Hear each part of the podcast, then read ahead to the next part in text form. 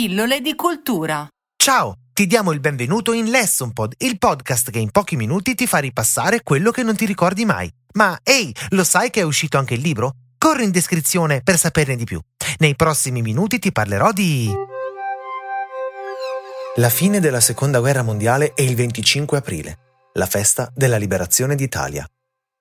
Cittadini, lavoratori, sciopero generale contro l'occupazione tedesca, contro la guerra fascista, per la salvezza delle nostre terre, delle nostre case, delle nostre officine.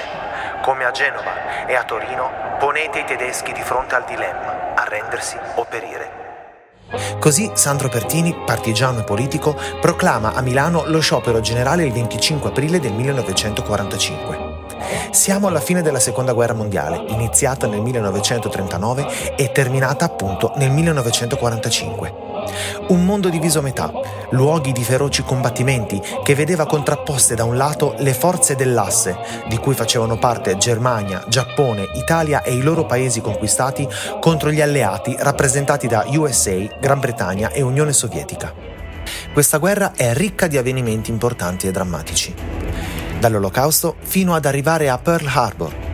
Approfondiremo anche questi temi, ma per tornare alla nostra liberazione facciamo un balzo avanti fino al 1943 e agli avvenimenti che portarono nel concreto alla liberazione d'Italia. Il 10 luglio 1943 il generale Patton e le truppe americane sbarcano in Sicilia e danno il via alla campagna d'Italia contro i nazifascisti.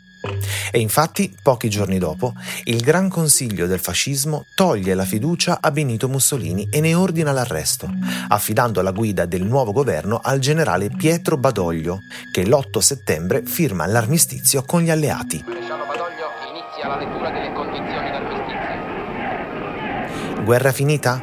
No. I tedeschi sono ancora radicati nel territorio e non hanno alcuna intenzione di arrendersi, ma anzi puntano a contrastare l'avanzata degli alleati partendo alla volta di Roma. Nel frattempo, re Vittorio Emanuele III scappa da Roma e di fatto lascia il paese senza una guida. Il fascismo, in teoria, era caduto, ma Hitler libera Mussolini e gli permette di creare un nuovo governo nel centro-nord Italia, la Repubblica di Salò. In questa situazione di incertezza e spaccatura, la popolazione reagisce e comincia ad organizzarsi per la lotta di resistenza. I partigiani erano civili, uomini, donne e bambini, non di certo un esercito potente, e tentavano in tutto e per tutto di combattere e resistere a fianco degli alleati.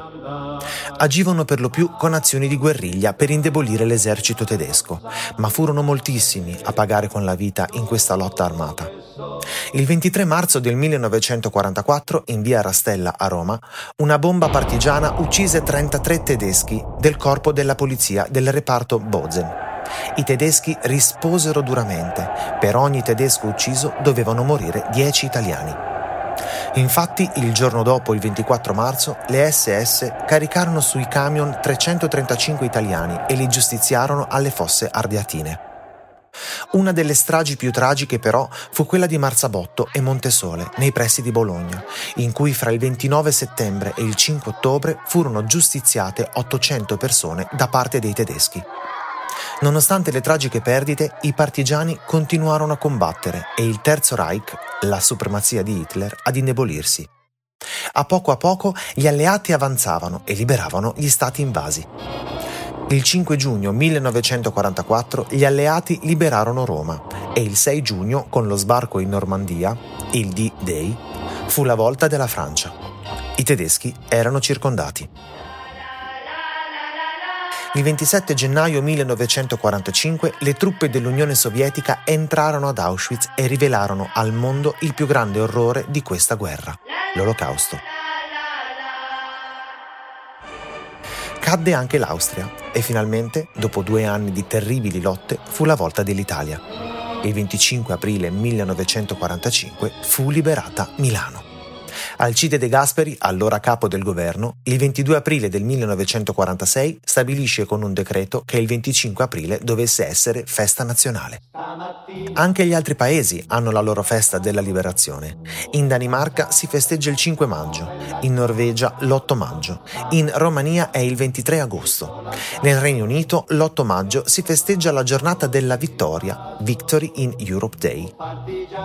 In Etiopia si festeggia il 5 maggio ma al contrario per ricordare la liberazione dall'occupazione italiana del 1941. Pin, il ragazzino protagonista del romanzo di Italo Calvino Il sentiero dei nidi di ragno, spiegava così il sentimento che muoveva gli uomini e le donne impegnati nella lotta alla resistenza.